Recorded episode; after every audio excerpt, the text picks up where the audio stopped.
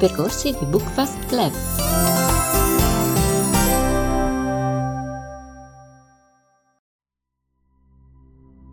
Buongiorno a tutti e buongiorno a tutte, benvenuti alla nuova puntata del podcast Bibliovoci, in cui io e Sara. Buongiorno a tutti. Riportiamo le opinioni e, e le impressioni che il Bookfast Club ha avuto sul loro libro del mese, il nostro libro del mese. Quindi il mese scorso, nel mese del genere romanzo rosa, abbiamo letto una storia d'amore un po' particolare, ehm, che si intitola Storia di due anime. L'autore si chiama Alex Landragin ed è uno scrittore francese, per chi fosse interessato ad acquistare il libro. E appunto è una storia d'amore, è un romanzo rosa, ma ehm, con una diciamo, chiave di lettura un pochino diversa da quello che di solito ci, aspe- ci si aspetta dalla letteratura rosa. Infatti forse anche già il titolo poteva farci immaginare qualcosa di questo tipo, dato che è storia di due anime e non di due persone. Tra l'altro la copertina è molto interessante se vi capita di vederla, già ha al suo interno vari elementi della storia che possono un pochino, diciamo, dare degli indizi su come si svolgerà la, la storia, la vicenda. La peculiarità di questo libro è che ci sono due modalità di lettura diverse. Eh, la prima è una modalità di, di lettura normale, cioè eh, leggendo le pagine una dopo l'altra, eh, mentre la seconda modalità di lettura che ci viene presentata già dalle prime pagine è, viene chiamata l'ordine della baronessa. La baronessa è un personaggio all'interno del libro che ha lasciato mh, scritto un ordine preciso in cui eh, quest- il, l'uomo che scrive l'introduzione, che è un rilegatore di libri, eh, avrebbe potuto leggere la storia che lei gli sta chiedendo di relegare. Eh, infatti all'inizio del libro c'è una sequenza di numeri che sono i numeri mh, relativi alle pagine del libro stesso e seguendo la sequenza indicata dalla baronessa eh, si può leggere la stessa storia ovviamente, però eh, diciamo in, in, un ordine diverso, come vedere un film con un montaggio diverso eh, e quindi diciamo apprezzarne eh, maggiormente alcuni aspetti.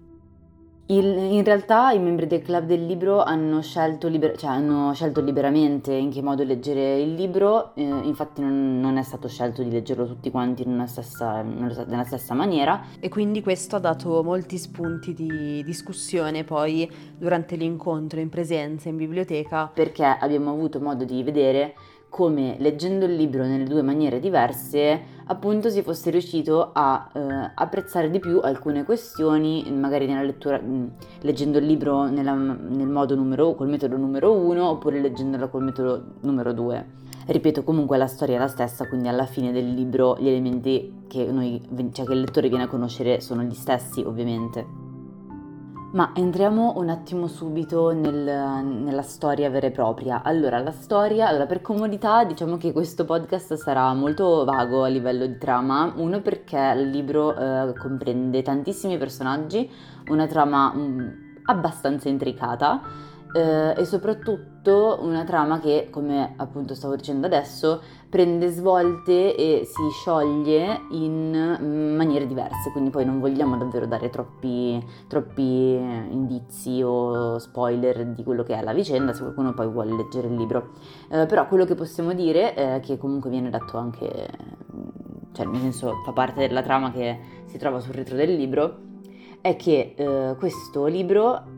Storia di due anime è l'unione di tre storie diverse eh, che apparentemente non c'entrano niente l'una con l'altra. Ma che in realtà c'entrano tutto alla fine. E la prima storia è la storia di Baudelaire e della sua amante a Parigi.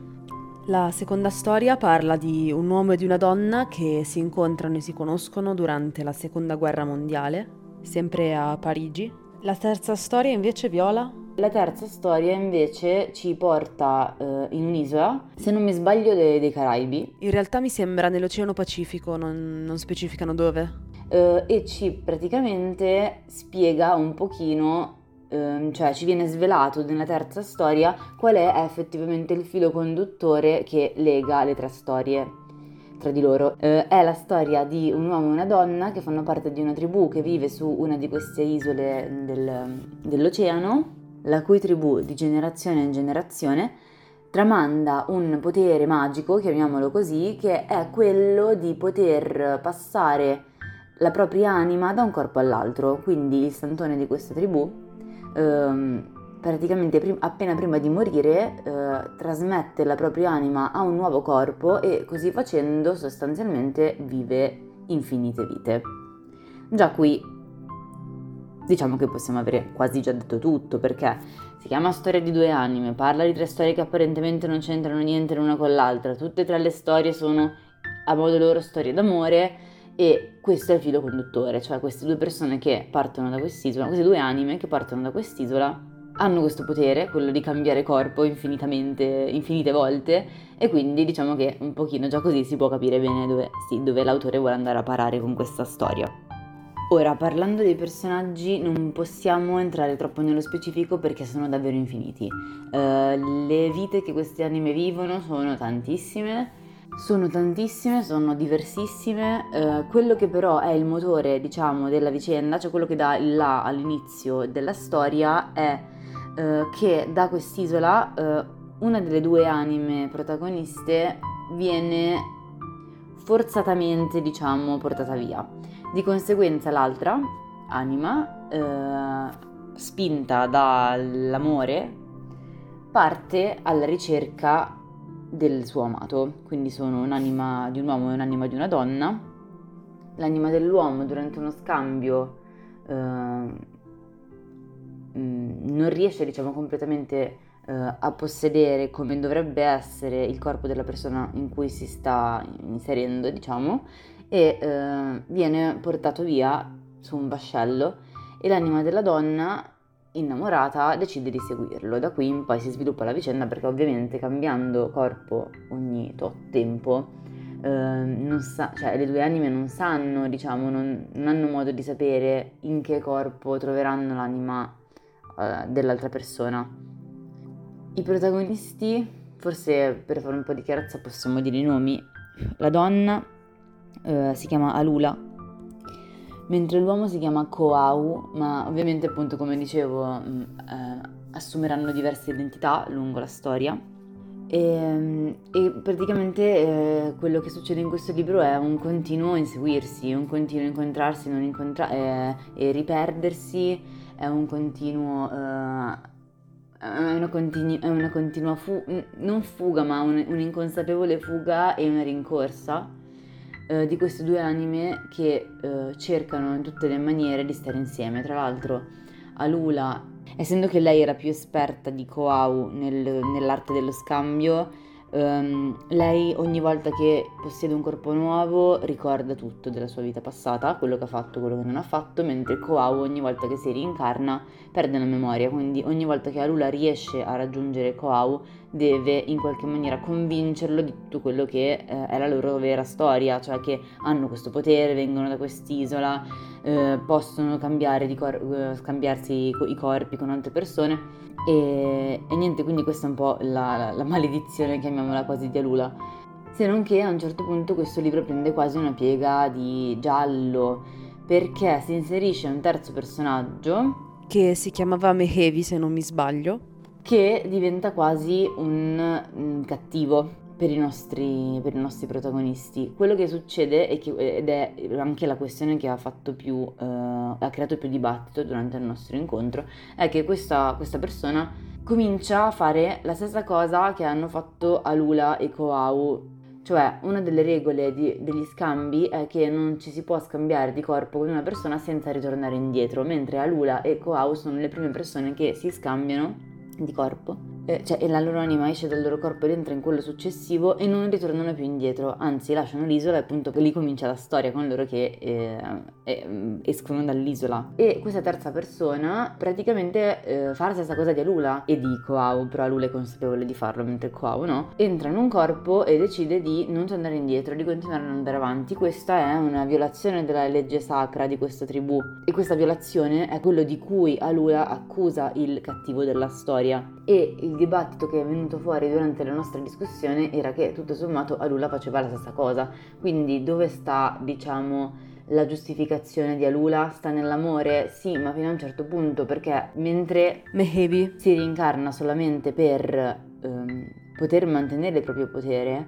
Alula si rincarna inizialmente per un, eh, per un istinto d'amore, cioè lei vuole stare con la persona che ama, ma man mano che le sue vite proseguono, lei perde sempre più di vista questo obiettivo, è sempre più stanca di rincorrere Koau, sempre più stanca di dovergli a ogni vita reinsegnare le loro origini, la loro storia, la loro leggenda, eccetera, eccetera. Quindi quasi sembra che eh, anche lei alla fine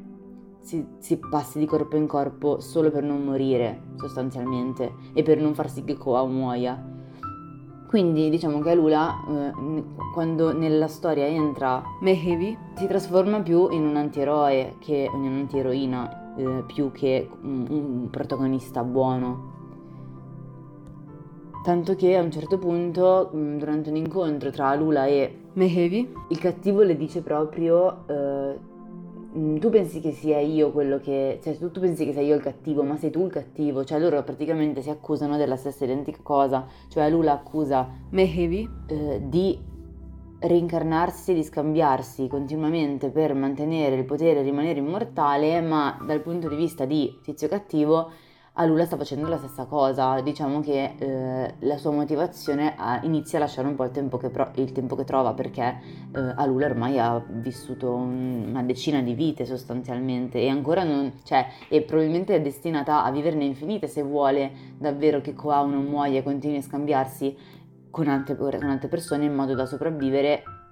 Sarà lei che ogni vita dovrà spiegargli eh, che loro sono in grado di fare questa cosa e per farlo rimanere con lei dovrà insegnargli a fare uno scambio. Prima dicevamo anche che uh, questo libro a un certo punto assume una sfumatura quasi gialla perché durante la seconda storia, che è quella ambientata a Parigi negli anni 40, ci troviamo davanti a una mini indagine uh, che comprende anche degli omicidi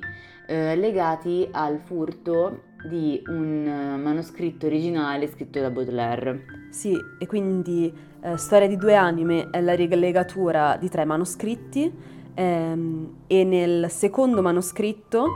che si chiamava La città fantasma, eh, narra la storia eh, del furto eh, del, del, del, dell'educazione di un mostro, che è il primo manoscritto eh, che, le, che, troviamo e che quindi leggiamo se leggiamo il romanzo in ordine dalle pagine 1 alla 324. Dato che ci avviciniamo alla fine della puntata, volevamo riportare un po' le opinioni che il club ha avuto su questo libro. Allora, in molti e molte hanno apprezzato, in molte in realtà perché se non mi sbaglio all'incontro eravamo tutte donne, in molte hanno apprezzato um, la particolarità diciamo della storia d'amore, eh, del fatto che per il mese di febbraio abbiamo letto una storia d'amore un pochino atipica eh, è stato apprezzato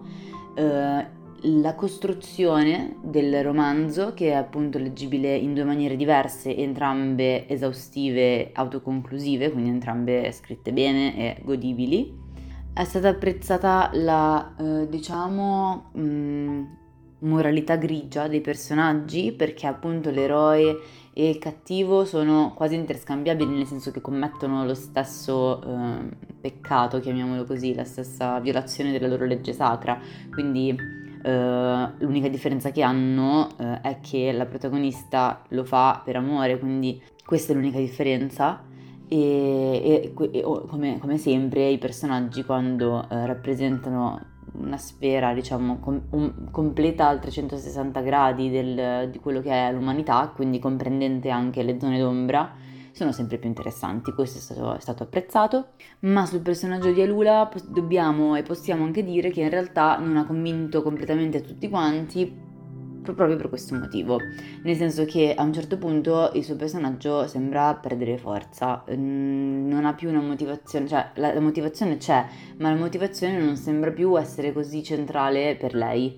um, per, per, per, questa questione che lei continua a scambiarsi di corpo. Quindi anche qui uh, abbiamo delle critiche da avanzare al personaggio di Lula. In generale la storia è stata apprezzata, è stata apprezzata dalle persone che l'hanno letto in un modo e le persone che l'hanno letto in un altro modo. Alcune persone sono arrivate con dubbi, me per prima, che non avevo ben chiara una questione, un, un dettaglio su, um, de, del, della, proprio del, del, rito, diciamo, dello scambio, ma le mie esimie colleghe mi hanno subito illuminato e, mm, e quindi anche la scrittura è piaciuta, lo stile dell'autore è, sc- è scorrevole, la, la, storia fila via liscia. Eh, non, anzi io personalmente durante la lettura mi sentivo proprio catturata da, da, da, dallo, dallo, stile estremamente scorrevole e una pagina tira l'altra del, del libro perché insieme appunto alla storia d'amore c'è una grandissima componente d'avventura in questo libro. E niente, Sara, tu cosa hai pensato del libro? Io personalmente ho trovato il libro un po' noioso. Eh, penso che sia stata data questa cosa dal fatto che ho letto il libro in ordine, in pa- con le pagine in ordine dalla 1 alla 300, piuttosto che nell'ordine della baronessa. Io e Viola ci siamo divise ci siamo divise per poter eh, parlare al, al club di entrambe le, due, le, entrambe le versioni. E quindi mi sono accorta di uh, aver perso un pochino quell'intrigo che ti teneva dietro alla storia. E um, quindi penso che um, forse l'avrei apprezzato di più a leggerlo nell'altro modo. E su questa nota possiamo chiudere il, la puntata Grazie mille per averci ascoltato, speriamo che un libro così complicato diciamo da, da leggere eh, non sia stato troppo complicato da spiegare in questa, puntata, in questa puntata del podcast. Noi vi diamo appuntamento a sabato 18 marzo alle 10.30 in biblioteca Cernusco per parlare del prossimo libro che stiamo leggendo in questo momento, in realtà che è una graphic novel, perché marzo è il mese della graphic novel e stiamo leggendo il libro Mouse di Art Spiegelman. Quindi vi aspettiamo per, eh, per parlarne insieme. E niente, vi diamo appuntamento alla prossima puntata. Buona lettura a tutti quanti e a tutte quante. A, a presto. presto.